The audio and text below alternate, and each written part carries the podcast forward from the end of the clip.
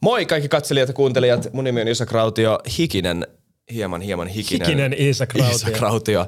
Täällä Töölössä tällä kertaa. Kuuntelijat ei välttämättä ehkä huomaa, ellei näistä mik- mikeistä huomaa eroa, mutta me ei olla tällä hetkellä Kampin lähellä meidän studiossa. Me ollaan Töölössä. Kaloniuksen kadulla Crash Oy-studioilla. Ja meillä on Crash Oy toimitusjohtaja ja nyt journalisti myös, tai sisällöntuottaja, tai content alaviva maker, ihan mikä tahansa. Videoesseisti. Videoesseisti. Audiovisuaalinen tiedon popularisoija henkilö. Tieteen ja tiedon kirkastaja. Joku semmoinen. Joku tämmönen. Kausi Hietala, kiva nähdä sua pitkästä aikaa taas. No eihän me tälleen niin virallisesti, julkisesti pitkästä aikaa nähdä. Olemme tästä niin nähty. Mutta viimeinen meidän niin julkinen yhteinen esiintyminen FutuCastissa oli muutama vuosi sitten. Siitä on joo. Vähän on virrannut vettä Aurajoessa Kyllä. sen jälkeen. Sä oot alkanut tekemään vähän kaiken näköistä nykyään. Tota, me, täällä on siis pelkästään nyt Isak Rautio. William ei ole täällä tänään. Eli siis sinä ja minä, Klaus, me jutellaan tänään enimmäkseen varmaan Kiinasta, eiks vaan? Kyllä. Sä oot lähtenyt tota, kaikille kuuntelijoille, kannattaa tota jopa ehkä katsoa nämä videot ennen kuin me, ö, ennen kuin sä kuuntelet tämän jakson loppuun. Saattaa mahdollisesti olla hyvä idea. Kiina-katsaus, Crash Originals YouTube-kanavalla Kiina-katsaus, Klaus Hietalan uusi sarja tai Crash Oyn tuottama uusi sarja. Täällä on monta hyvää tyyppiä, jotka on ollut mukana siinä tiimissä sen taustalla. Niin kannattaa mennä katsomaan. Sä oot alkanut siis tekemään tämmöisiä video tyylisiä journalistisia, journalistisia uutis, ei nyt ihan ehkä uutispläjäyksiä, mutta tämmöisiä niinku journalistisia niinku tiedon, tiedon, tota, Tiedon tietovi- paketointeja voisi Niin, sanoa. videoita. Joo. hauskalla tyylillä. Tyylillä, mitä ei välttämättä Suomessa olla nähty ennen. Mä kokeilin ottaa vähän kansainvälisiä vaikutteita. Tosiaan meillä on tällä hetkellä kaksi semmoista Kiinakatsausta ulkona, joista ensimmäinen käsittelee Kiinan nopeaa teollistumista. Siinä käydään 35 vuotta kiinalaista teollistumista läpi semmoisessa pikaformaatissa. Ja toinen on kommunistisen puolueen historiaa ja tämän nykyisen presidentti Xi Jinpingin elinkaarta pikkasen. Ja sitten seuraava tulee olemaan vähän Kiina tämmöisiä ajankohtaisia poliittisia teemoja. Mutta niissä on ajatus just se, että lyhyessä ajassa hyvin visualisoituna mahdollisimman paljon informaatiota sille kuluttajalle. Ja se tuntuu olevan jonkunlainen trendi tällä hetkellä, että tuommoinen YouTube lyhyt dokumentaari, video, essee on se niinku monelle miellyttävä tiedon omaksumisen metodi. Totta kai nämä mm. podcastit on tosi hyviä kans, mutta se on vielä ehkä yhtä pykälää mm. kondensoidumpi. On, on. Ja nyt kun sä sanoit niin mun pitää sanoa, kyllä musta välillä tuntuu, ole- että mä oon vähän dinosaurus jo. Tai että et jos, jos tekee vaan tätä, niin siinä mahdollisesti rajoittaa itseänsä aika paljon. Tota, mä oon samaa mieltä sun kanssa, että Suomessa ei ole vielä tarpeeksi semmoista. Suomessa on siis Jaakko Keso, joka on ihan ainutlaatuinen timantti. Ja Yle ylipäätänsäkin niiden Tekee tosi hyvää tuommoista, joo. Mutta muuten sellaisia niinku oikein kunnianhimoisia niinku videojournalisteja, esseistejä, mm. niin ei ihan sikana ole. Et onhan niinku näitä fakta- ja opetustubettajia. Niitä on paljon. Ja siis ne on, ne, mitä näitä nyt nimiä onkaan? Harmi, että mä en tiedä, koska nämä on tavallaan tyyppejä, joita tota, kehtais ja haluaisikin vähän promota lisää, vaikka heillä on niinku kymmeniä tuhansia tilaajia nyt jo. Mutta siis tämä on skene, mikä Suomessa löytyy. Mm. Mutta sulla on ihan uusi maku tässä, tähän hommaan. Joo, mä oon ajatellut, että olisi tärkeää popularisoida tällaisia maailmanpoliittisia tosi isoja teemoja, mistä yleensä aina populaarimediassa sivutaan jotain pientä siivua, mutta sitten jos ei tunne historiaa tai ei hahmota kokonaiskuvaa, niin ne saattaa tuntua irrallisilta silleen, että nyt G7-kokouksessa puhutaan siitä, että mikä on Yhdysvaltain ja muiden äh, G7-maiden vastaus tähän Kiinan Belt and Road Initiativeen. Niin jos nämä ei sano oikein mitään, niin sun voi olla vaikea ajatella, että onko tämä nyt relevantti vai ei, vaikka tämä on itse asiassa tässä niin kuin lännen ja idän välisessä äh, jos ei nyt vastakkainasettelussa, niin ainakin keskinäisessä kilpailussa, niin hemmetin iso asia. Tämä on hauska, että sä puhut puoliksi kameralle, puoliksi mulle. Sä oot selkeästi tottunut tekemään näitä Kiina-katsauksia. Se on ihan totta, joo. Mä, mä haluan huomioida myös ton tota, Katsoja, paremmin kuin minä. Ehkä, se- ehkä mun pitäisi ottaa oppia susta. me luodaan katsojan kanssa semmoinen parasosiaalinen suhde tämän kameran välityksellä ja mm. se tekee hyvää meille kaikille. Mut Niin, Puhutaan Kiinasta vähän, koska tämä on aihe, joka ö, on sua kiinnostanut vuosia. Mm. Eiks vaan? on on. Miksi? No toi on hyvä kysymys. Siis mä oon valtiotieteitä opiskellut ja jotenkin siinä kun sä alat pohtimaan tätä suurta maailmaa ja alat hämmästellä sitä, että niin itse asiassa täällä on, täällä on maailman näyttämällä valtio, missä on viidesosa, melkein viidesosa, itse asiassa 18,47 pinnaa koko maailman väestöstä. Ja sitten se yleisymmärrys monesti kaveriporukoissa tai semmoisessa keskustelussa on aika heikko. Että Yhdysvaltain lakiuudistuksia, yksittäisten osavaltioiden tapahtumia, puhumattakaan viihdeteollisuudesta ja urheilusta, niin porukka tietää tosi hyvin. Mikä jengi pelaa milloin missäkin, kuka julkis teki mitä ja adi adi. Mutta sitten meillä on tämmöinen aivan valtava valtablokki, mikä on kasvanut muutamassa kymmenessä vuodessa ihan käsittämättömän vauraaksi ja suureksi suhteessa siihen, mitä se oli ennen. Ja sitten se on vähän semmoinen, että yksittäinen uutinen aina silloin tällä. Mm. Niin se tietynlainen ymmärrys siitä, että hei, tämä tulee todennäköisesti olemaan tämän vuosisadan suurimpia valtapelureita, ellei se kaikkein absoluuttisesti suurin ja jopa suurin talous jossain kohtaa tällä vuosisadalla, niin kyllähän tätä nyt kannattaa vähän pitää silmällä, että mikä tämä juttu on.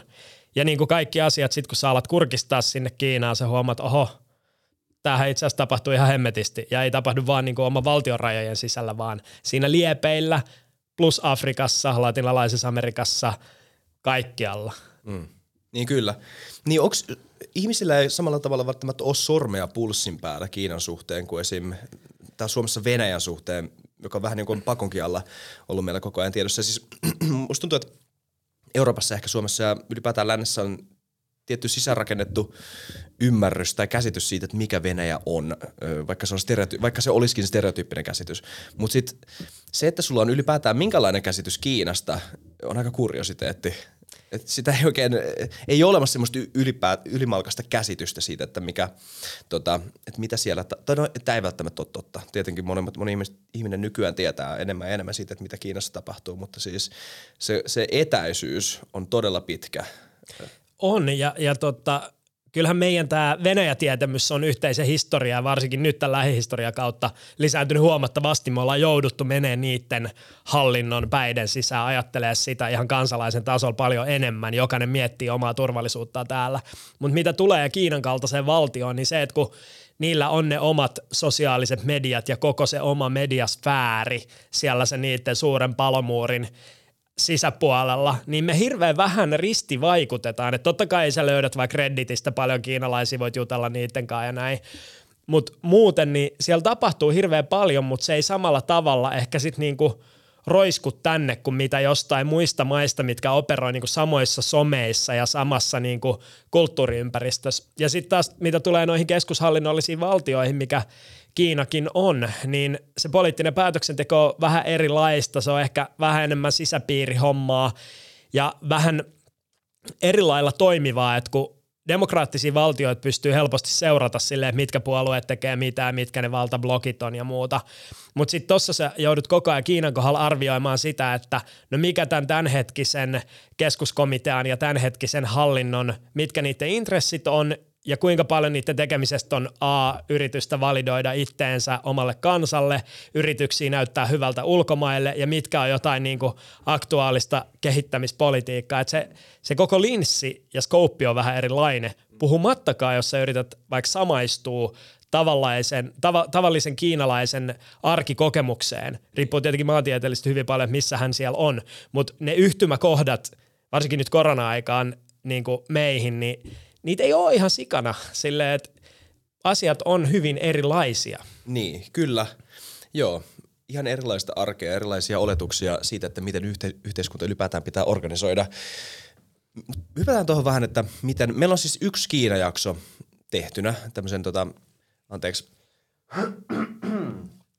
tuommoisen tota, hän oli mukana siis öö, niin elinkeinoalalla Kiinassa paljon, oli siis niin teki paljon bisnestä Kiinassa periaatteessa. Teki, mutta ei tee enää vai? Ei tee enää kuulemma joo. joo. Tai en ole itse asiassa ihan varma, mitä hän nykyään tekee. Mutta ties tosi paljon öö, maasta, oli siis asunut siellä kauan. Öö, se on meidän ainoa Kiina-jakso, öö, joten hypätään vähän enemmän noihin isoihin kysymyksiin. Puhutaan sitten, tota, otetaan koko asia kontekstiin. Tota, mä en tiedä, oot sä huomannut, öö, Klaus, mutta täällä lännessä me tykätään puhua paljon maailmanlopusta ja mm. sivilisaation mm. lopusta nykyään, eikö vaan? Ja vähän tästä tämä niin kuin vuosisatojen progress, mikä meillä on ollut, sitten Jeesuksen syntymän tai sitten niin kuin teollistumisen alun tai whatever, milloin ikinä län, länsimainen sivilisaatio sun mielestä alkanutkaan, olisi val, valistusaika tai mitä tahansa, niin että tämä progress olisi nyt vähän niin kuin kaatumassa. Niin, että se alkaisi olla done. Niin, tämä on nyt vähän done. Me ollaan, nämä, nämä lupaukset oli ihan liikaa ja tämä ei vaan kestänyt. Sitten me pitää nollata kaikki. Tämä, oli niinku tämä, tämä on nyt ollut niinku monella tämmöinen niinku apaattinen ö, tulevaisuuden näkemys. Ei ole mitään järkeä hankkia lapsia, ei ole mitään.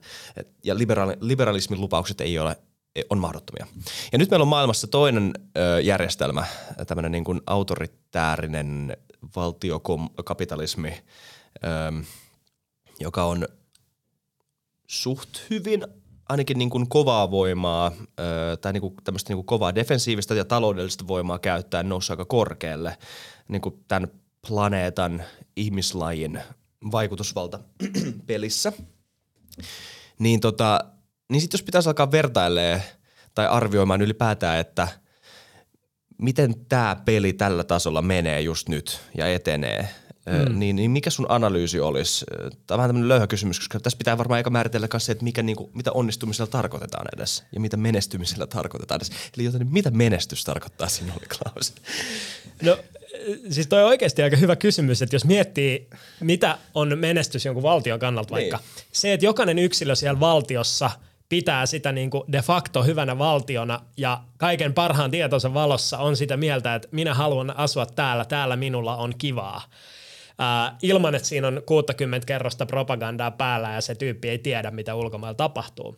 Niin tuossa länsimaat tällä hetkellä onnistuu vielä aika hyvin, että et mm. länsimaiden sisäistä muuttoa on aika paljon, mutta sitten jos miettii vaikka Yhdysvaltoja sellaisena lännen johtavana maana kuitenkin edelleen ja, ja maailman poliisina ja muuta, jonka hegemonia nyt alkaa kuitenkin vähän murenemaan tässä, mutta kyllähän se, ne rannikot varsinkin vetää edelleen porukkaa. Maailman fiksuimpia tyyppejä haluaa mennä jenkkeihin mm. opiskelemaan, haluaa mennä sinne töihin ja sitä pidetään edelleen semmoisena, että jos sulla on kaikki vapaudet valita maailmassa, niin todennäköisesti sä sijoitut monen muun nokkelan tyypin kanssa jonnekin San Franciscoon tai Austiniin tai Nykkiin tai Bostoniin pyörimään. Mm. Totta kai Euroopassakin on hyviä, hyviä hubeja, mutta ehkä niiden vetovoima ei ole ihan samanlainen.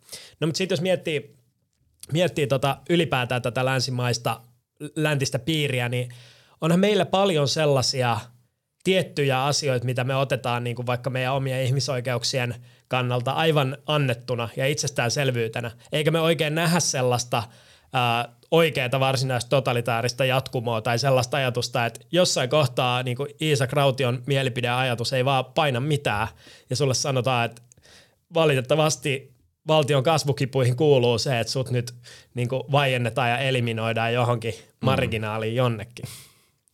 Et tota, tietyt yksilön vapaudet täällä on aivan eri luokkaa kuin mitä voi sanoa sit tästä, uh, sanotaan itäisemmästä vaikutuspiiristä, etenkin Kiinasta. Niin. Uh, Mutta sitten se, missä niinku Kiina on nyt onnistunut, on se äärimmäisen nopea teollistuminen, suoraviivainen tällainen, nämä talousuudistukset, missä on tehty hyviä ja huonoja ratkaisuja. Ja sitten se, että kun kansaa on vaurastutettu 30 vuodessa jotain 66-kertaiseksi, niin se sen halu valittaa ja alkaa kapinoimaan on aika matala edelleen.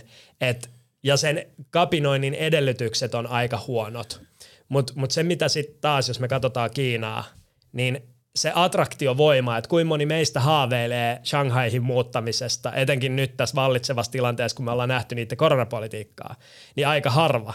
Että se alkaa olla jo sitä niin kuin Kiinan riskitasoa silleen, että sä niin kuin kysyt, että paljon mulle maksetaan, että mä, me, että mä meen sinne. Kun taas niin kuin Jenkkien kontekstissa saattaisi olla enemmän silleen, että miten paljon mulle pitää maksaa, että mä selviin siellä niin, tyyppisesti. Kyllä, mä ymmärrän ton. Joo, tää on, tää on tosi mielenkiintoinen jako, kun puhutaan tästä NS-maailmanvallotuksesta, joka siis selkeästi on tapahtumassa. Tietenkin siis, ja maailmanvallotus saattaa olla ladattu, liian ladattu sana, mutta tietenkin niin puhutaan siitä, että kuka haalii itselleen eniten vaikutusvaltaa. Puhutaan siitä, että kuka on maailman johtava suurvalta.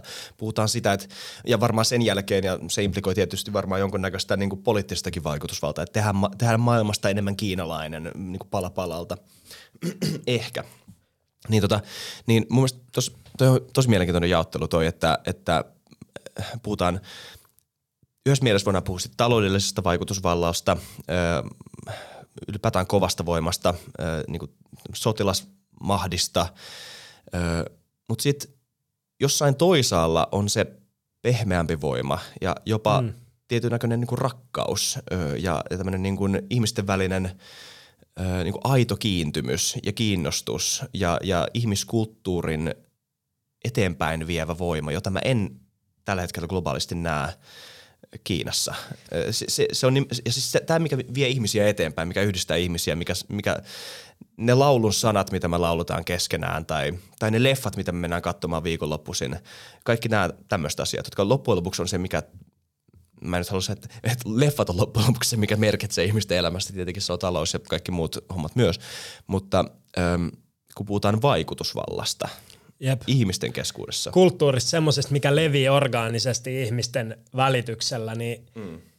toi pehmeä valta on siinä mielessä haastavaa, että kyllähän Kiinakin sitä pehmeätä valtaa yrittää jatkuvasti käyttää vaikkapa näiden Konfutse-instituuttien kautta – joita nyt, joka nyt Suomessakin Helsingin yliopiston laitettiin kiinni. Mm. Eli tällaiset kulttuurivaihtoa tähtävät instituutit, jota sitten puoliksi Kiinasta rahoitetaan ja puoliksi siitä emämaasta, ja ne toimii yliopistojen yhteydessä. Miksi laitettiin kiinni muuten? Just tämän takia vai? Siis just tämän takia, että se alkoi menee vaikeaksi, kun ei saanut järjestää vaikka tapahtumia, mistä puhutaan Taivanista, ja sitten ihmistä alkoi kyseenalaistaa, että miksi me maksetaan tällaisen entiteetin olemassaolosta, mikä ei sovita meidän käsityksen kanssa yhteen niin. tästä akateemisesta vapaudesta ja näin. Mutta tota, se sanoi hyvin tuossa Subchina äh, Sinika-podcastissa se sen hosti Kaiser Kuo, että pehmeä valta on vähän niin kuin joku kuulius tai vastaava. Että jos sä alat puhua siitä liian eksplisiittisesti, niin silloin sulla ei ole sitä. Mm. Ja jos sä alat liian systemaattisesti järjestämään sitä itsellesi, niin se ei tapahdu. Et sun on vaikea niin valtio-ohjatusti synnyttää Hollywoodia tai yhdysvaltalaista viihdeteollisuutta ylipäätänsä, vaan kaikki tollainen kumpuaa jostain ihmisen vilpittömästä halusta kertoa tarinoita ja kokeilla ja jaadi, jaadi, jaadi. Mm. Totta kai se on hypertuotteistunut tämä suunnitelmallista nykyään, mutta se ja ennen kaikkea myös ympäristön halukkuudesta sallia se kaos, jota tuommoinen vaatii. Kyllä. Eli siis e, tämä on niinku hauska vertauskuva. Mä kuulin tämän jossain, mun tämä on tosi hyvä. Ja sano, miten mieltä sä oot, vertautuuko tämä tähän? Paljon puhutaan kulttuurisoista Amerikassa vasemmisto ja oikeiston välillä.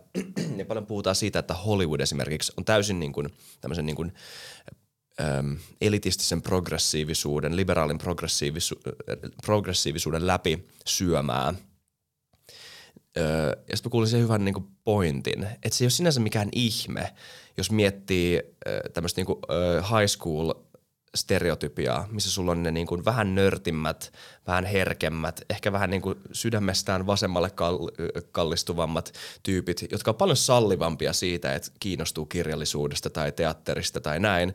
Ja sit sulla on ns. jokit, jotka on sitä, että miksi, miksi meistä jokin teatterikouluun, mm. niin kuin you wimp – tyylisesti. Jotka on Wall Streetiltä. Niin, sit. jotka on sitten loppujen niin. niin, nimenomaan. Et, ja et puhutaan niinku siitä, että mit, kuinka paljon, kuinka laajan spektrin eri elämäntyylejä, eri ilmaisutapoja, eri olemisen muotoja sun ympäristö sallii ja Kyllä. antaa tavallaan olla ja antaa kehittyä. Ja tässä USA on ihan poikkeuksellinen verrattuna esimerkiksi just nyt Kiina, jos puhutaan siitä. Ja jotenkin tämä on mun kutina, tämä merkitsee aika paljon – se merkkaa ihan sikana. Siis nyt esimerkkinä Kiinassa on todella vahvasti kielletty tatuoinnit alaikäisiltä. Ja tatuointi ylipäätänsä siellä symboloi sellaista joukosta eruttautumisen halua, mitä ei katsota välttämättä hirveän hyvällä. Ja mm. sitten mä just lukasin tuossa siihen tatuointibänniin, alaikäisten tatuointibänniin liittyen sitä tatuointien yleistä asemaa, niin puhuttiin just siitä, että niin isossa valtiossa, missä on niin kova kilpailu, sulla ei ole varaa alkaa tekemään sellaisia stuntteja, kuten ottaa kuin tatuointi, mikä sulla on paida alla, mikä on niin tosi räväkkä ja valtava, niin. valtava temppu yrittää erottautua massasta. Mutta sitten taas jossain läntisessä kontekstissa sä saatat jopa kokea, että sua juhlitaan siitä sun erilaisuudesta, että sulla on joku piirre ja sitten semmoinen arvo, missä sanotaan, että me kunnioitetaan tätä, niin sä koet, että autenttisesti näin itse asiassa on. Ja toi mun mielestä palautuu siihen, että jos sä oot jossain paikassa, missä sanotaan, että me itse asiassa nämä on meidän arvot, ja sitten sä näet, että ne oikeasti toteutuu, niin silloinhan tulee sellainen fiilis, että tämä on jees, tämä on tosi kova juttu. Mutta sitten jos sä oot kasvanut vaikka jossain vähän totalitaarisemmassa järjestelmässä tai Neuvostoliitossa tai vastaavaa, niin on ollut kaikenlaisia arvoja, mutta sä oot jo oppinut, että eihän nämä mitään meinaa, että nämä on sloganeita ja sitten oikea elämä tapahtuu jossain muualla mm. ja tätä pitää niin kuin navigoida tätä välimaastoa.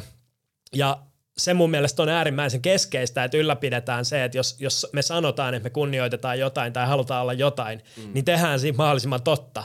Koska sitten kun sloganeista tulee sloganeita ja kaikki on enää pelkkää populismia ja sanotaan, että rakennetaan seinä ja ei rakenneta ja pelataan näin, niin se on niinku tosi vaarallinen tie. Mutta se on vähän tylsää sanoa, että no vallitsevan budjettikehyksen ja talouskehityksen mukaan voidaan tehdä ehkä joitain kansalaisia miellyttäviä ratkaisuja tulevaisuudessa. Mutta on hyvä pointti. Öö, ja kiva, kun kompasit munkin mielipidettä. Hyvä mm. vahvistaa omia mielipiteitään. Ei, mutta siis tota, hyvä. Niin hyvä. Mut, koska tota, tuommoisten järjestelmien perimmäisiä syitä, siis anti epädemokraattisten autoritääristen järjestelmien yksi tehtävä, melkein jopa niinku eksplisiittinen tehtävä, on luoda se apatia ö, kansalaisten keskuudessa, joka, edell- joka pystyy ylläpitämään sitä autoritääristä. Siis yksi tapa, miten sä saat otteen koko kansasta, on tavallaan heikentää kansaa. Kyllä. Luoda kansa, joka ei jaksa ajatella ö, omaa elämäänsä. Tai jonka sen... ei kannata ajatella. Just näin, just näin. Vaikka haluaisikin ja vaikka voiskin, niin ei kannata. En mä, ja vaikka se tatuointi sinänsä ei ole mikään iso juttu ittenään, kyllä varmaan niin kuin ihmiset pärjää ilman tatuointia, mutta se on nimenomaan se, että joutuu ajattelemaan asiaa näin. Että kyllä mä nyt pärjään ilman sitä tatuointia. Niin. Ja mieti ne miljoonat, tuhannet asiat, ne pienet asiat – joita voisi tutkia ja joita voisi miettiä, jotka jää miettimättä ja tutkimatta, vaan sen takia, että no ei mun, ehkä mä pärjään ilman tota, tai keskusteluja, mitä sä joudut käymään sun hallinnosta sillä lailla, että eihän kukaan kuuntele niin. tätä. Nyt mä haluaisin ihan pikkasen kritisoida. Jep. Ja sit sä mietit, sulla on vähän syntinen olo, että ei olisi kyllä pitänyt, koska nyt jos toi kertoo ja toi ja sit näin, niin sit mulle voi käydä jotain. Mm. Niin se ei ole kovin hedelmällinen ympäristö sellaiselle teoretisoinnille, että pitäisikö meidän keksiä joku uusi talousjärjestelmä vaikka, joka toimisi toimis paremmin suhteessa tähän niinku rajallisiin resursseihin. Niin, tai, tai vaikka uusi rikkalapio tai edes uusi niinku limu tai mikä tahansa pikkujuttu tai uusi viisi. Tai, niin. niin. Koska mieti, mieti Koreaa, mieti miten niin kuin, öm, muutama vuosi sitten ihmiset lauloi oppa Gangnam Style. Ihan epäironisesti, ö, jotkut ironisesti, mutta niin kuitenkin epäironisesti se valtas lännen ja YouTuben eniten katsottu video siihen aikaan, kun se tuli ulos, muistaakseni. Niin. Rikko se ennätyksen ihan niin kuin. aikaa sen jälkeen, joo. Niin, kyllä. Ja sitten on tota, äh, Parasite – Öö, ja sitten nämä K-pop-bändit, jotka sitten omassa vaikutuspiirissään BTS. on isompia kuin mikään. Kyllä. Sitten, ja tota, um, mä en tiedä lasketaanko sitä. Ja siinä itse asiassa olikin kiinalais-amerikkalainen perhe, tämä uusi Everything Everywhere, every, Everything Everywhere All at Once. Joo. Öö, mutta sitä ei oikein lasketa, koska eikö ne ole jenkki-ohjaajia, ne molemmat, musta tuntuu, Tais, ne Danielit. Joo. Mutta kuitenkin, siis jos verrataan öö, näitä kahta maata keskenään – niin jotenkin ihan erilainen tämmöinen kuulius. Aivan, aivan tyystin. Puhumattakaan sitten, jos miettii Japanin populaarikulttuuria niin. sen relevanssi, etenkin pikkasen tässä aikaisemmin jostain Ysäriltä. Ja ky- kyllä, ja, ja voidaan totta kai puhua tostakin esimerkiksi, että katsotaan Japanin taloutta, että mitä siellä tapahtuu ja miten se on nuivantumassa, miten niillä on enemmän velkaa kuin millään muualla ja niillä on kasvava tota, ikääntyvä väestö. No ikääntyvä väestö on ehkä vähän huono termi, koska kaikki ikääntyy, mutta mm. kasvava vanha väestö. Kyllä. Eläkepommi. Eläkepommi, jep. Et, et, ei siellä kaikki mene hyvin, mutta niillä on kuitenkin edelleen tämä. Joo, ja siis ehkä toi on vaan osoitus siitä, että minkälainen ympäristö pystyy luomaan sellaisia kulttuurituotteita, mitkä sitten leviää. Totta kaihan siinä on ollut jopa sielläkin niin valtion intresseissä se, että saadaan levitettyä sitä omaa tekemistä. Mutta jos nyt pitäisi mainita joku aivan huikea kiinalainen leffa, minkä on viime aikoina kattonut, mm ja aika vähän tulee mieleen, että enemmän tulee mieleen, että jossain Top Gunissa on nyt ollut Taivanin lippu ja ihmiset on juhlinut sitä. Mm.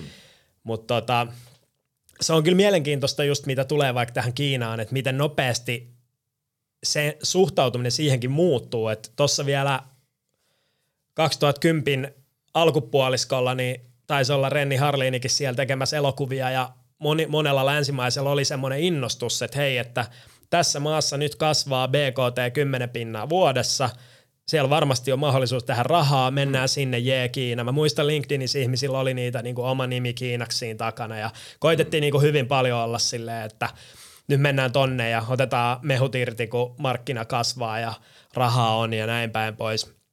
Mutta sitten se on nyt kääntynyt johonkin semmoiseen pelkoon, sinänsä kyllä tosi hyvästä syystäkin, mutta se innostus on niinku kokonaan poissa. Mm.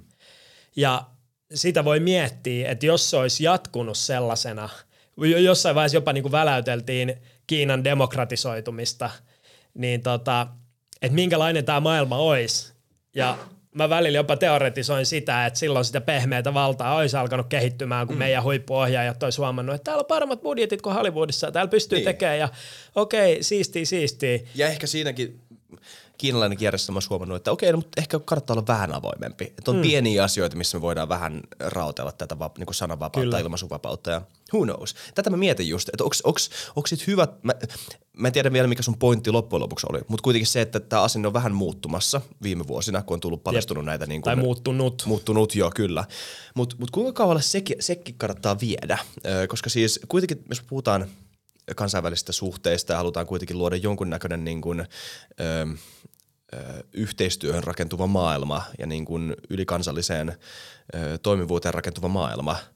Ylipäätään olla luomatta liikaa blokkeja, niin, niin kuinka skeptinen kannattaa olla? Mä ainakin mietin, että ei sinänsä pitäisi olla mitään vikaa tota, olla avoin Kiinan suhteen näin niin konseptuaalisesti. Se ongelma on siinä, että kun... konseptuaalisesti siis, pois. Ko- joo, mm. siis ongelmahan on siinä, että se tekemisympäristö on muuttunut niin vaikeaksi. Et moni länsifirmahan lähtee sieltä sen takia pois, että kun ei pysty enää kouppaamaan sen toimintaympäristön kanssa.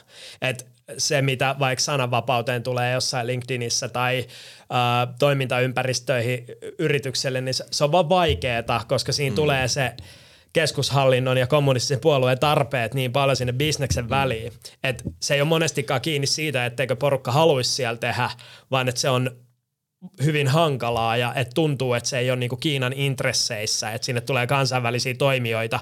Esimerkiksi nythän siellä on kaikesta tästä länsimaiden tota, queer-meiningistä, niin mm. siellä on tehty paljon linjauksia, että meillä sitten ei tällaista tota, feminiinistä mieskuvaa levitetä ja tietty maskuliinisuuden taso on aina säilytettävä. Si- siinä on niin kuin paljon vielä tällaisen tota, perinteisen keskushallinnollisen valtion piirteitä siinä, miten, miten sitä hommaa johdetaan. Ja mä luulen, että kaiken ton keskiössä on toi Xi Jinpingin ennenkuulumaton kolmas kausi, jota se hakee nyt syksyllä mm. siinä kansallisessa kongressissa.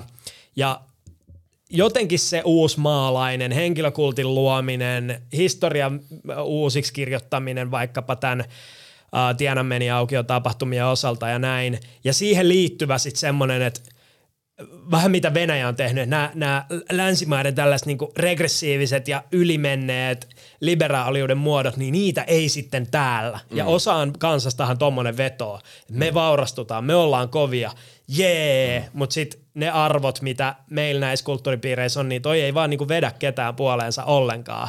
Mutta se osa siitä on sitä, että pelataan sitä, että saadaan kansalta se mandaatti, mitä kansalta tarvitaan siihen kolmanteen kauteen. Joo. Ja sitten se iso spekulaatio on se, että aukeeko sitten taas uudestaan, kun se todistelu loppuu, niin aukeeko sitten taas uudestaan se mahdollisuus, että voidaan taas tehdä vähän enemmän yhteistyötä. Ja sitten se historian loppu hämöttää tietyllä tavalla, että oltaisiin taas menossa jotenkin niin, vähän niin, samaan niin. suuntaan. Mm. Mutta tota, sitten taas yksi potentiaalinen mahdollisuus on se, että ne otteet vaan kovenee siitä. Että sitten mm. kun se kausi on plakkarissa, niin ei tarvi olla varpaillaan enää, vaan tietää, että no niin, nyt saa taas rokata viisi vuotta. Uh, Mutta kyllä se tosiaan, niin sanotaan, että se hostiliteetti tai pelko tai skeptisyys, niin mikä lännestä on tonne Kiinaan päin, niin se ei ole mun mielestä ollenkaan perusteetonta. Ja kyllä mä, kyllä mä näen sen aika mm. hankalana – tota, toimintaympäristön tosi monellekin teollisuuden haaralle. Et nyt jos miettii, tota, minkä toi uh, Jewish World Watch julkaisi nyt sen databasein siitä, että mitkä tota, kaikki yhtiöt on linkittyneitä tähän uiguurien pakkotyöhön Xinjiangissa. Mm. Ja sieltä löytyy niinku ihan käsittämätön lista firmoja.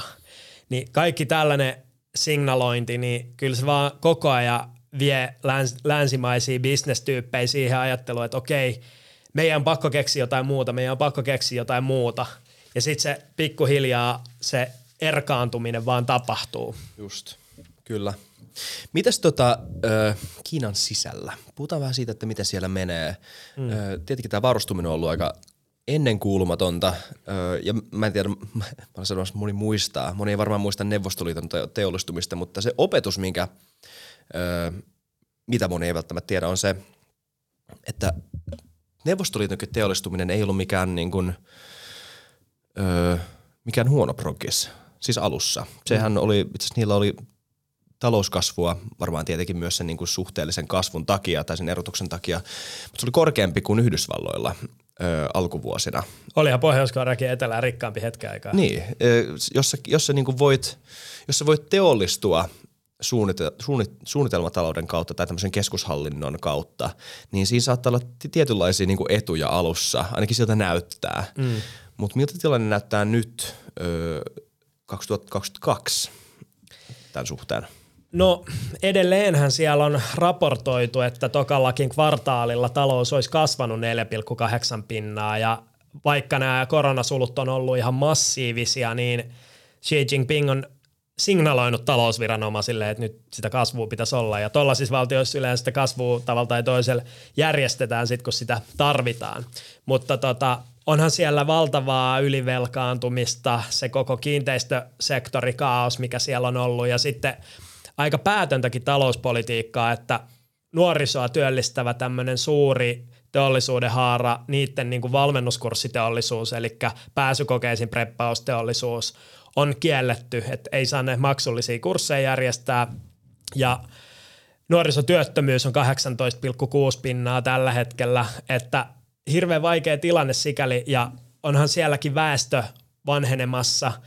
Ei tietenkään tilanne ole samanlainen kuin Japanissa, mutta moni heijastelee sitä, että tämä Japanin reitti saattaa olla se, mitä kohti Kiina mm. kulkee. Mm.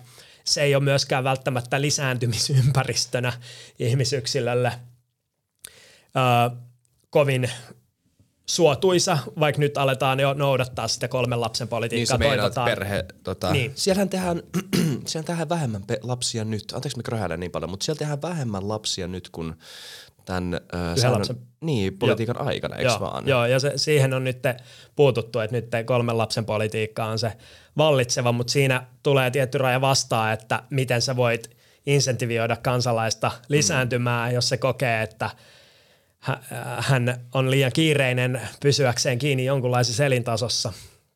Mä, mä alan miettiä vähän tuossa, että mulla ei siis ole lapsia, mutta jossain vaiheessa mä haluaisin lapsen.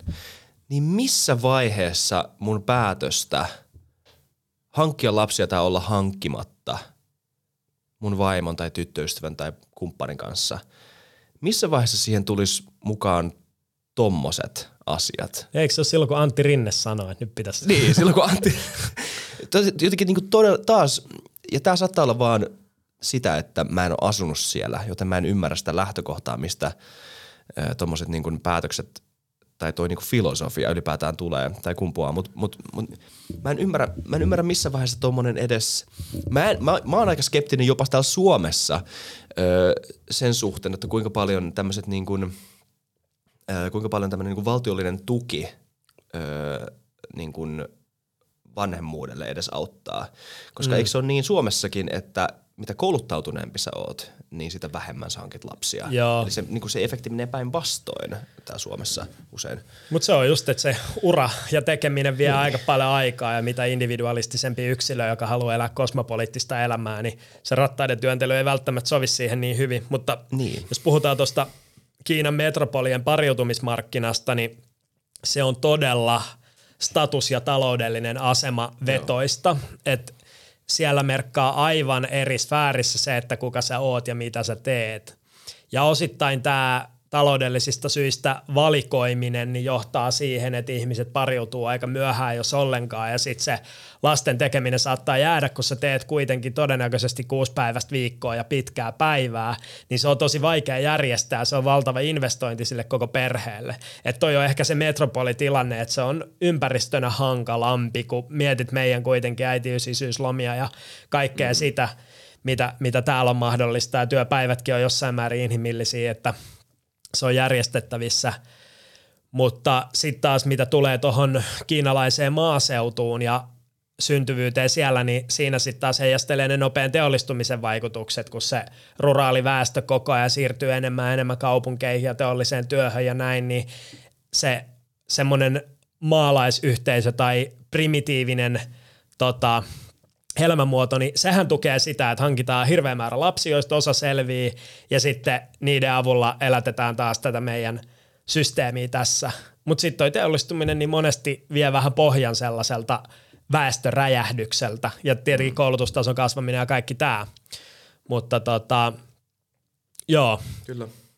Mua kiinnostaa toi tota Kiinan toi autoritarianismi se on mielenkiintoinen tämmöisenä niin kuin elämäntyylinä jopa, että minkälaista, minkälaista on olla kansalainen tuommoisessa tota, maassa ja miten se logiikka toimii. Täällä kuitenkin niin kuin Suomessa olemiseen sekä niin kuin yksityiseen että poliittiseen olemiseen liittyy tietyn näköinen epä, ennalta arvaamattomuus ja tämmöinen niin kaos, jonka tämä vapaus meille jollain tavalla suo, tai samalla se on kirous ja siunaus. Niin, niin miten se logiikka on erilainen ö, esimerkiksi Kiinassa, ö, tämmöisessä niin autoritäärisessä valtiossa. Siellä on esimerkiksi nyt viime aikoina ollut, siellä on niin kuin vaurastuva keskiluokka, joka, jonka luulisi haluamaan enemmän niin kuin, ö, kunnioitusta itselleen, jonkunnäköistä itsemääräämisoikeutta itselleen. Tietenkin mun linssi katsoa tuota kysymys saattaa olla täysin erilainen, koska mä en ole konfutselainen tota, kiinalainen kansalainen. Mun oletus siitä, että mikä kunniallinen elämä on, on ehkä eri. Mutta mut kuitenkin mua ihmetyttää se, että miten ihminen ei vaadi itselleen enemmän itsemääräämisoikeutta tuommoisessa tilanteessa. Niin voisitko sel- vähän avata ja Joo. selittää tätä tilannetta, että miten toi toimii? No osittain kun on tehty noita tota, mittauksia siitä, että preferoisiko ihmiset tätä yksipuoluejärjestelmää vai edustuksellista demokratiaa Kiinassa, niin moni koulutettu yksilökin on sitä mieltä, että ei, että toi on sekoilua. Me ollaan nähty ihan tarpeeksi sekoilua ja kummallista populismia länsimaissa. Tämä toimii tämä on helpompi ratkaisu, tämä on yksinkertainen ja tämä ylläpitää sitä kohesiota, että me ei jouduta luomaan kansan kesken valtablokkeja, että sä kannatat tota ja sä kannatat tota, vaan että kaikki olisi sen saman aatteen takana. Ja tämä toimii monella koulutusasteella. Ja osittain kun miettii sitä yksilöä, joka tekee poliittisia päätöksiä, tai oma päätöksiä oma poliittisen suhtautumisensa suhteen Kiinassa, niin kun sulla ei oikein ole hirveän hyviä chanceja muuttaa sieltä suoraan veke, Uh, jos ei sulla ole hyvää palkkakuittia ja sitten suopeutta sieltä kommunistisen mm. puolueen puolelta, että ne liikkumavarat sillä passilla ja sillä tulotasolla, mikä sulla perustyyppi voi olla aika pienet. Eli sä oot niinku peliteoreettisesti vähän jumissa siellä. Ja sitten kun sulla on vaan se yksi puolue, niin onhan se myös coping-mekanismina yksilölle hyvä alkaa jotenkin uskoa sitä. Ja siellä on niiden TikTokissa levinnyt hyvin paljon tällaisia videoita, missä näytetään jotain, no nyt vaikkapa sieltä äh, Xinjiangista kaupunkikeskusta, missä tapahtuu hauskoja asioita, tai siis että kaupunki on siisti ja ihmiset kävelee ja käy torilla ja näin. Ja sitten näytetään siihen viereen joku Oaklandin kioskiryöstö. Joo. Ja sitten nämä on niin kuin ne kaksi vastakohtaa, mitkä on tarjolla. Ja, ja se semmoinen niin uusi nationalismi Kiinassa, sitä on levitetty tosi paljon somen kautta ja vahvistettu sitä, että itse asiassa nyt tämä Kiina vaurastuu ja nyt tämä menee kaikista muista ohi ja se kansallinen itsetunto mm. on tosi monilta tosin kohonnut ja se osittain se muuttohalukkuus ihan niin kuin lähtee vaikka kouluttautumaan jenkkeihin, niin sekin on pienessä mm. lievässä laskussa. Että kyllä sitä on niin kuin monelta kantilta – nostettu sitä yksilöiden ajatusta siitä, että se on se seuraava paikka, missä määritetään tulevaisuus. Ja nyt jos miettii vaikka teollisia patentteja, niin niitä haetaan jo Kiinassa enemmän kuin Jenkeissä. Että se osaltaan niin... Onko toi totta? On. Vaikuttaa aika isolta asialta. Se on iso asia ja kun sä valkkaat oikeat asiat, mitä sä tarkastelet, niin sä voit järkeillä sen, että itse asiassa täällä menee hyvin, tää on parempaa. Ja se on hauska, miten siellä – äh, kun katsoo niitä niiden TikTokkeja, missä ne nostaa tätä kansallista, kansallistunnetta, niin ne on sellaisia, että jos tulet Kiinaan, käyttäydy meidän tavalla. Mm. Ole tervetullut, mutta jos et käyttäydy, sinä lennät tulos. Niin kuin ihan samanlaista kuin meidän persuretoriikka. Mm. Sitten sä vaan katsot, että aha, ne on nämä samat läpät vaan käännettynä ja vähän eri tarkoitukseen silleen, että mm. siellä sulla nyt, niin. Niin, mä se, ymmärrän, mitä, mitä tarkoitat, joo, kyllä. kyllä. Joo. Niin se on myös hauska tapa muotoilla se, että joku poliittinen järjestelmä toimii. Se on vain yksi elementti sitä toimivuutta ja mitä toimii edes tarkoittaa. Siis mm. politiikkaan kuuluu myös niin kuin eettisiä kysymyksiä, moraalisia oikeutuksia.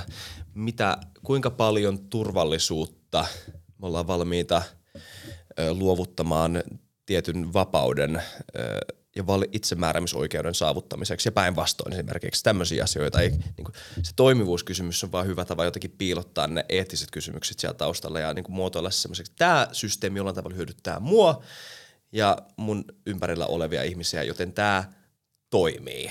Kyllä, ja, ja, ja se millä tavoilla tätä mielikuvaa luodaan, että katso, linnut lentää, puut kasvavat mm. ja ihmiset ovat onnellisia. Niin. Että se, se on ihan totta, mutta se, että mitkä vaikutukset tuollaisella materiaalilla on, kun sä näet se Oaklandin kiskarojasten vaikka siinä vieressä, oot silleen, mm, joo, mm. että et siinä, e, jos menee, Instagramissakin on joitain tällaisia todella pro-kommunistinen puoluetilejä, mm. mitkä on tehnyt näitä cherrypikkauksia siitä, että katso, Kiina on zero covid, etkö sinäkin haluaisi elää zero covid-ympäristössä, kun taas Yhdysvalloissa näin moni kuolee, niin mm si, siinä niinku herkempi uskoinen saattaa aika helposti ajatella, varsinkin jos sut on marinoitu koko sun ikä tietyn propagandassa. Kyllä, siis koska tähän niinku, tuosta näkee heti, että mihin pulsseihin noi tota, kaikki pienet propagandapalat osuu. Silleen, että niinku mm. niinku Jenkki on täynnä märätystä ja ja Jenkkien määrätyksen syy on niin kuin liberaalidemokratia itsessään. Mm. Et se on aiheuttanut tämän kaiken kaauksen, mitä siellä näkyy nyt. Ja sitten totta kai siellä tapahtuu kiskarjosta ei siinä mitään. Ja siis se on ongelma, se on huono asia, että siellä tapahtuu kiskarjostoja. Mutta se, että se liitetään tuon isoon niin poliittiseen kysymykseen siitä, että niin kuin kumpi on parempi maa asua, niin se on aika, se on vähän hyppy. Se on aika luovaa se on, tällaista niin kuin Se on vähän Van Halen. Joo, ky- kyllä. Jump. Kyllä. Niin tota, Ymmärrän. Öö, ja toi on jännää, koska tota, toisaalta sä sanoit siitä, että siellä on kohonnut niin kun, siellä po, niin kun niin populistisen propagandan kautta vahvistetaan kansallista tunnetta, tämmöistä niin koheesiota. Varmaan myös ehkä sen takia, että ollaan huomattu, että kuinka ö, huonossa jamassa lännen polarisaatio on. Mm. Mä voisin kuvitella, ö, joka on ihan aiheellinen huoli. Mutta sitten toisaalta – mikä on niin kuin kansalaisten suhde siihen valtion johtoon? Koska siellä on kuitenkin tehdään niin kuin tietynlainen erotus sen valtion johdon, kommunistisen puolueen välillä ja sitten Kiinan välillä. Kiina on se ajatus ja se niin kuin kaik, kaikkien jakama idea siitä, että keitä me ollaan, mutta sitten sitä progista hallitsee Kiinan kommunistinen puolue. Joo. jonka suhde sekä Kiinaan että kansaan on vähän erilainen ja just vähän ennalta arvaamaton ja sitä on vaikea lukea ja se varmaan ehkä onkin sen pointti, että luodaan tämmöinen apaattinen ja vähän ennalta arvaamaton suhde.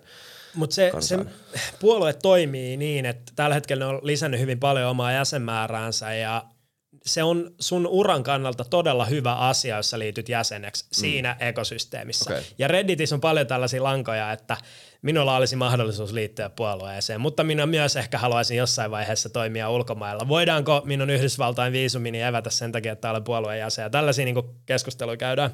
Että se puolue on vahva attraktori, koska niistä linkeistä todellakin on hyötyä. Ja sieltä on koitettu kitkeä niin paljon kuin pystyy niin korruptiota pois ja tehdä siitä sellainen entiteetti, että se toimisi mahdollisimman hyvin, mutta se ei ole täysin saumatonta vielä, sekin ton kokoinen puolue, niin siellä tapahtuu erilaisia juttuja. Mm. Ja se, mitä Xi Jinping on tehnyt siellä ylätasolla, niin se on lätkinyt korruptiosyytteitä se omille haastajille, että aa, tämä tyyppi, josta vaikka Shanghai-gängi tykkää tosi paljon, saattaa olla uhka mulle tuossa kansallisessa kongressissa. No nyt silloin korruptiosyyte. Tuollaisia juttuja, että kyllähän sielläkin tapahtuu kaikenlaista politiikkaa sen puolueen sisällä, mutta ruohonjuuritasolta yksilön kannattaa liittyä siihen puolueeseen, se avaa uramahdollisuuksia hyvin paljon.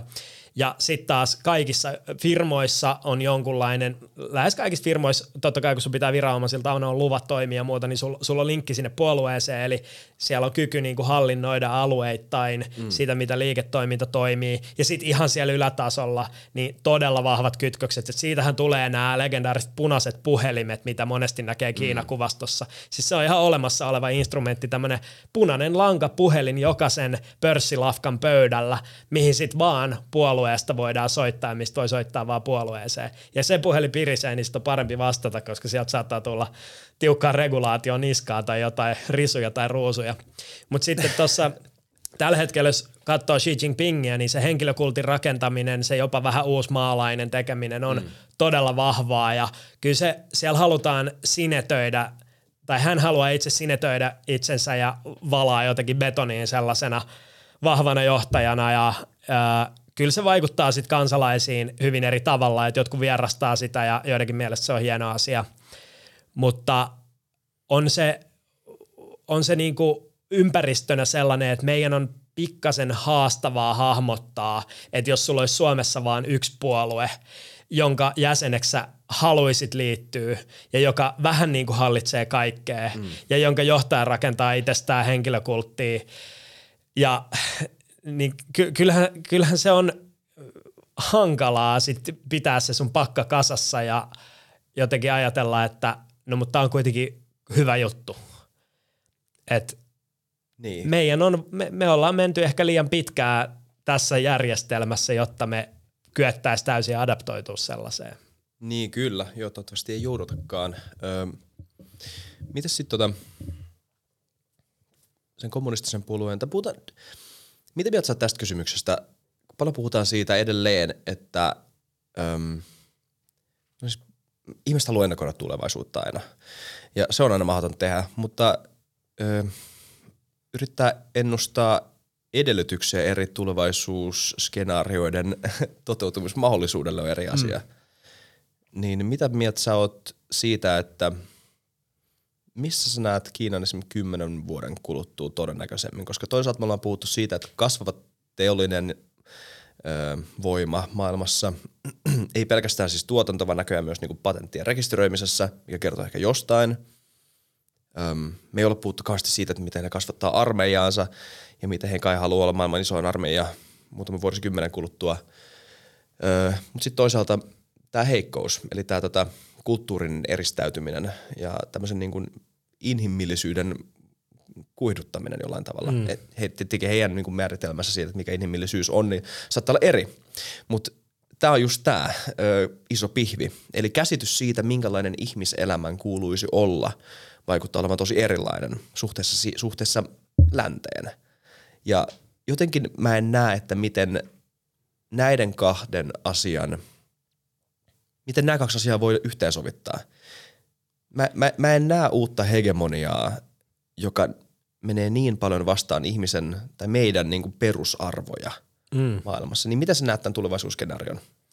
Se riippuu just aikajänteestä. Tuo kymmenen vuotta oli sikäli ehkä ihan hyvä, kun moni puhui jostain niin kuin tekoälyn vahvistamasta konfutselaisuudesta ja sellaisista tota, äh, sinosfäärisentrisistä maailmanjärjestyksistä ja muusta semmoisesta vähän ehkä skifistä vielä tässä mm. kohtaa. Mutta sitten jos katsoo vaikkapa latinalaista Amerikkaa, tällä hetkellä, just oli joku BBC-artikkeli, että Kiina on jo relevantimpi kauppakumppani siellä kuin jenkit, mm. vaikka se on kuitenkin aika paljon lähempänä jenkkejä. No sitten taas tosi monessa Afrikan valtiossa se kiina, kiinalaisten infrarakentaminen on ollut ihan valtavaa ja moni on ollut siihen jokseenkin tyytyväisiä ja on just puhuttu, että no mm. länttä ei ole oikein hirveästi kiinnostellut. Et nyt se, mikä on mielenkiintoista on, kun on tämä Kiinan Belt and Road, niin just toi Bidenin josta ne just tällä hetkellä siellä G7 juttelee Saksassa, on se uh, Belt and Road ja tavallaan haastava yhdysvaltalainen investointipaketti, joka koko on 600 miljardia että rakennetaan infraa kehittyviin maihin, niin tota, kyllä se mielenkiintoiseksi menee, että nyt jos USA ja lännen intressit ylipäätään herää uudella tavalla, lähtee maailman näyttämölle ja, ja tota, sellaisiin markkinoihin, minne minne ehkä ne ei olisi muuten niin kuin mennyt, niin balansoimaan tietyllä tavalla sitä, että nyt niin. oli esimerkiksi Vietnamin hallinnosta indikoitu, että heitä kiinnostaisi tämän Kiinan hegemonian pienentäminen oma valtion sisällä silleen, että Washingtonista tulisi vähän painetta sinne. Mm. Et moni maa toivoo sitä, että siellä ei ole vaan jompi kumpi, Niin. vaan että siellä olisi sitten molempien vaikutusta luomassa ikään kuin sellaista tasapainoa. Uh, Mutta tosiaan joo, semmoinen, semmoinen uh, että Xi Jinpingin seuraaja vaikkapa hallitsisi jotain uh, maailman mahtia, jonka alaisuudessa me tietyllä tavalla toimittaisiin, niin kuin ihmiset viljelee sitä, että Euroopasta tulee vaan semmoinen ulkoilmamuseo, mikä on suunnattu niin. kiinalaisille. Ky- kyllä mä pidän sitä vähän harhasena ja kaukaisena, että on edelleen, edelleen tota, ne, niin, mitä me puhuttiin tuossa aikaisemmin siitä, että mikä valtio attraktoi porukkaa, jos ihmisillä on mahdollisuus muuttaa jonnekin, minne ne menee ja muuta, Just ja missä niin. yksilön vapaudet toteutuu, niin kyllä meillä on siinä tietynlainen etumatka. Ja sitten tämä palautuu siihen Daron Asemoglun ajatukseen siitä, että kun Kiina on kuronnut sitä elintasokuilua umpeen tuolla niiden poliittisella kapitalismilla, niin sitten sitä vaurastumista ei voida samalla tavalla enää tehdä yhtä nopeasti niin kuin meidän ohi. Sitten kun ollaan siinä samalla pelikentällä, niin se edellyttää ihan uudenlaista yhteistyötä mm. ja sitä, että kyllähän me nyt ollaan tosi linkittyneitä, että jos vaikka katso tota uh, Jewish World Watchin listausta kaikista firmoista, jotka ostaa jotain siellä Xinjiangista, missä uigurien pakkotyötä on, niin kyllähän siellä on todella iso osa niitä megafirmoja, jotka on tuttuja jenkkipörssistä, että sitten semmoinen maailmanjärjestys, missä Kiina on jotenkin suljettu sen ulkopuolelle, mm. on, on sekin näyttää tällä hetkellä aika mahdottomalta, vaikka kyllähän sitä koko ajan toimijat miettii, että voitaisiko me nyt tehdä tätä ja tätä mm.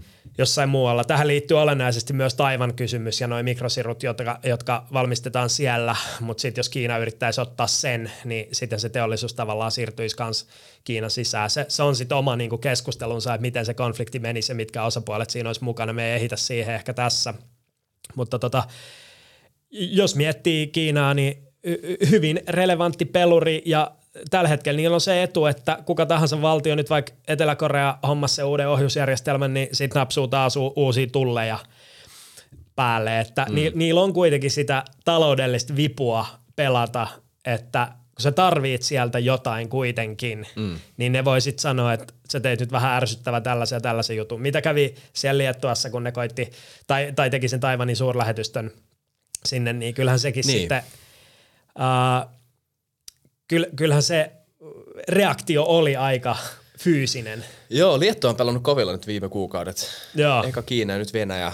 Jep. Tota, huhu, entinen kuningaskunta. Pienet suurvaltapolitiikka Niin, stuntit niinpä. sieltä, että pakko näin. arvostaa kyllä vahvaa Liettuan- tekemistä. Liettuan pointsit nousi kyllä. Tota, vielä kiitos paljon näistä insighteista. Me ollaan koluttu pieni osa isoa aihetta, mutta mm. ollaan kyllä päästy läpi mielenkiintoisia pointteja, mutta minua kiinnostaa vielä sun metodologia. Ja ylipäätään tämä sun äm, tapa suhtautua siihen, että sä oot nyt tämmöinen China Watcheri. Mm. Että mitä tämä sulle loppujen lopuksi on? Öö, ja sitten mielenkiintoinen kysymys, mistä me keskusteltiin tässä ennen jaksoa, on myös se, että äm, tässä sä oot niin kun suomalainen valtiotieteiden kohtamaisteri ehkä, joka, tota, joka tutkii Kiinaa ja kiinalaista kulttuuria ja kiinalaista politiikkaa, niin miten sä faktoroit sisään sen, ö, ei ehkä mahdollisuuden, mutta sen ulottuvuuden, että tämä niinku analyysi jossain vaiheessa, että et, jos ihminen sanoisi, että tämä on niinku xenofobista, mitä sä teet, että Joo. niinku, et, et, et tämä niinku toisen kulttuurin ymmärtäminen, pystytkö sä ikinä ymmärtämään tätä kulttuuria tarpeeksi mm. hyvin, että sä voisit kritisoida sitä syvällisesti samalla tasolla kuin esimerkiksi joku kiinalainen voisi. Niin Joo. sä, miten sä ajattelet ylipäätään tätä ko- siinä kokonaisuudessa? Tuo on äärimmäisen hyvä kysymys. Ja tuohon itse asiassa törmää yllättävän usein, että ihmiset kysyvät, että onko vaikka tämä Kiinan hallinnon kritisointi jonkunlaista rasismia. Ja sitten siihen on hyvin helppo sanoa, että no ei ole. Että sikäli kun puolletaan ihmisoikeuksien toteutumista tai sitä, että ei olisi pakkotyötä tai ää, käytännössä kansanmurhaa, niin hirveän vaikea sanoa, että sellaisten asioiden vastustaminen on jotain xenofobiaa tai rasismia. Mun mielestä se on oikeastaan niinku niiden antiteesi. Mm.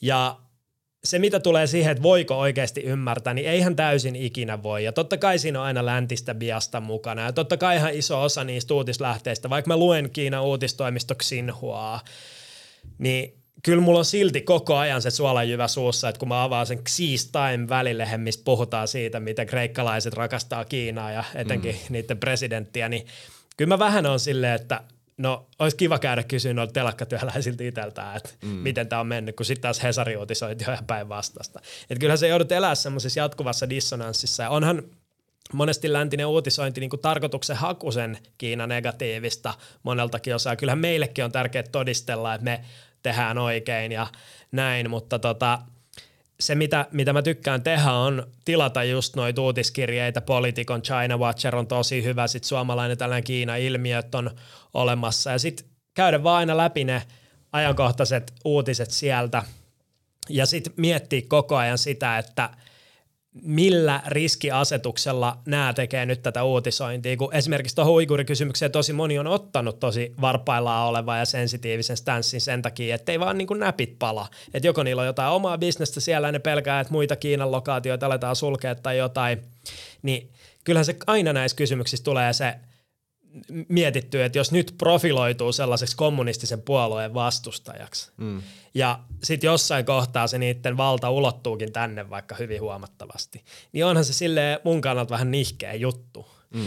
Että et kyllä moni puhuu, varsinkin yhdysvaltalainen, monesti jo Kiinassa asunut tämmöinen China Watcheri, niin siitä, että se tietoinen valinta pitää vähän tehdä tuossa kohtaa – että sit jos sä haluat vaikka käydä koko ajan Shanghaissa tai jotain, niin onhan se pikkasen vaikeeta. Sit jos sä oot tunnettu vaikuttaja ja sä oot tunnettu vaikka, no se Jeffrey Kane, joka teki sen tota, täydellinen poliisivaltiokirja ja reissaili siellä Xinjiangissa ja muuta, niin kyllähän, kyllähän silläkin oli monta interaktio viranomaisten kanssa, missä oli niin kuin aika hilkulla, että sitä olisi sitten lähetty pitämään siellä ja kuulustelemaan okay. ja näin, että kyllä se on riskaa pelihommaa osaltaan, mutta sitten se, mikä tällaisen Suomen kaltaisen valtion niin kuin hyvä puoli on, että me voidaan luottaa jossain määrin meidän instituutioihin ja olla silleen, että mm. täällä saa sanoa mitä haluaa ja varsinkin jos perustelee jokseenkin hyvin ja puoltaa jotain järkeviä arvoja, niin mm. se on ihan jees. Ja sitten ehkä ihan vikana, tämä menee tosi metaksi nyt tässä ihan lopussa, mutta tämä on kiinnostavaa tietää. Miten sä arvioit ö, näitä asioita miettiessä että mit, miten sä arvioit, että onko joku juttu jossain kulttuurissa hyvin tai huonosti, tai että mit, onko joku juttu jossain toisessa kulttuurissa paremmin kuin joku toinen asia jossain toisessa kulttuurissa. Ehkä kysymys niin kuin ylipäätään tästä niin kuin kulttuurin relativismista vielä siitä, että, joo, että niin kuin, mitä sä ajattelet näitä kysymyksiä myös? No mun mielestä on olemassa aika hyviä semmoisia perustavanlaatuisia vaikkapa ihmisoikeussopimukset, jos on sovittu tietyistä asioista. Mm. Ja sitten jos sä mittaat niiden mittareiden toteutumista, tai sä katot vaikkapa sananvapausindeksiä, mm. niin ne on aika hyviä mittareita sille, että jos sä siis itse allekirjoitat ne ihmisoikeussopimuksen asiat, se on eri juttu, jos sä oot mm. sitä mieltä, että tämä ei ole niin kova, tai että sananvapaus on, on niin vähän haitallista, kun ihmiset sanoo tyhmiä juttuja ja näin. Se on eri juttu, mutta mut et monesti mennään semmoiseen relativismin ansaan, että jossain on käynnissä niin kuin aktuaalinen kansanryhmän sortaminen ja sitten sanotaan, että no mut vaikea meidän on puuttuu ja helppo meidän on huudella mm. ja se menee semmoiseen whataboutismiin. Joo, se on tämä, sitä kutsutaan – onko se suvaitsevaisuuden paradoksi, the paradox mm. of tolerance, että jos sä suvaitset ihan täysin kaikkea, niin sä väijämättä suvaitset asioita, jotka ei suvaitse toisia asioita. Et niin, se, on, se on vaikea asettaa ne rajat, että mikä on se Kyllä. maksimaalisesti suvaitseva ö, tapa, joka ei rajoita ketään, mutta kuitenkin rajoittaa niitä, jotka yrittää rajoittaa toisia. Jep. Se on vaikea yhtälö. Eikä, kuten kaikessa etiikassa ainakin mun mielestä ei ole olemassa mitään eettisiä faktoja, vaan loppujen lopuksi kyse on niinku vahvoista mielipiteistä. Jep. Joten tota, vaikea aihe hyvin vaikea aihe, mutta kyllä siihenkin jos käyttää jonkunlaista maalaisjärkeä silleen, että jos jossain vaikka etnisyyden tai seksuaalisen suuntautumisen tai uh, sukupuolen takia ihmisiä tietoisesti sorretaan ja mm. uudelleen koulutetaan ja suljetaan erilaisiin kasvatuskeskuksiin ja näin, niin siihen on jossain määrin helppo sanoa, että Jep. To, tolle ei, ei välttämättä pitäisi olla. Tai että jos sun lehdistössä tietyt asiat on niin kuin – no go, näitä me ei ikinä julkaista, tällaisista jutuista me ei puhuta, näitä tahoja ei kritisoida, niin silloin on aika helppo mennä siihen väliin ja sanoa, että no tämä ei ole se, mitä mä haluan tässä maailmassa ajaa eteenpäin. Jep. Mutta jollekin stakeholderille se on varmaan positiivista ja joku tota, tykkää siitä, joka on tarpeeksi ylhäällä siinä järjestelmässä, mutta tota, Ehkä. mun on helppo sanoa täältä. Kyllä, joo. Mitäs näitä on nyt tulossa näitä jaksoja vähän lisää? Niitä on Joo. nyt kaksi tai kolme ulkona, riippuu milloin tämä jakso tulee ulos. Tota, mutta mikä on teidän plääni? Tota Kiina-kokonaisuutta tulee nyt yhteensä neljä. Joo. Ja me katsotaan pikkasen, miten ne toimii. Ja totta kai nyt, kun toi kansallinen kongressi on syksyllä tulossa Kiinassa Just. ja Xi Jinping hakee sitä kolmoskautta, niin siihen on pakko tehdä jotain. Että oli se sitten audiopodcastia tai lisää videoita tai muuta, niin aika näyttää. Mutta muodossa tai toisessa mä ehdottomasti jatkan tätä China Watchingia ja, ja sen Kiina-tietämyksen tietynlaista popularisointia. Mutta kyllä on kiinnostus myös tarkkailla vähän näitä kaikkia muita tässäkin mainittuja, esimerkiksi tätä Yhdysvaltoja ja tota, muitakin maantieteellisiä alueita, että ehkä mä en ihan liikaa noiden videoiden osalta sit pelkästään tähän Kiina-teemaan jää. Mutta nyt ennen kesää tai kesän aikana ainakin se neljä videoa mm. Kiinasta ja sitten syksyllä katsotaan kirkkain silmin taas, että millä kulmalla lähdetään tekemään. Loistavaa. Kiitos Klaus. Oli kunnia päästä. Kiitos paljon, että sait olla täällä studiossa. Kiitos kaikki katsojat ja kuuntelijat. Tämä oli FutuCast. Ehkä me nähdään lisää Klausia ja Isakia tulevaisuudessa vielä. Tämä oli kiva olla ainakin täällä studiolla. Muista ottaa selvää, että paljon tämä vuokra on. Mitä, äh, tota, muistakaa tilata, muistakaa tykätä, muistakaa kommentoida ja muistakaa seurata meitä kaikkialla muulla. Äh, mun IG on yksityinen, äh, mutta jos haluatte seurata, niin seuratkaa Isak Rautio IGssä. Moido, nähdään ensi kerralla. Hei hei.